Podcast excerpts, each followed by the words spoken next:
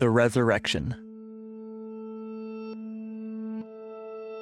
On the first day of the week, Mary Magdalene came to the tomb early, while it was still dark.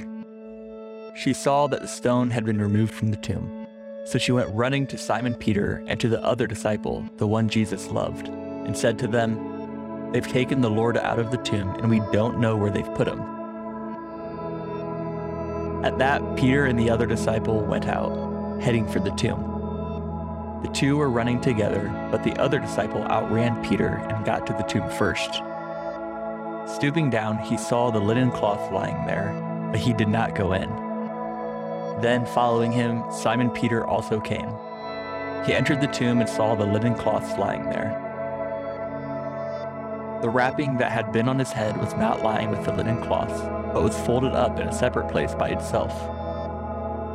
The other disciple, who had reached the tomb first, then also went in, saw, and believed.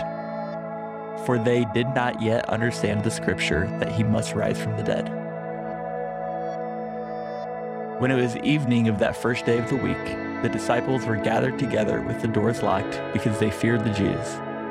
Jesus came, stood among them, and said to them, Peace be with you. Having said this, he showed them his hands and his side. So the disciples rejoiced when they saw the Lord. One Minute with the Bible is brought to you by the Christian Standard Bible.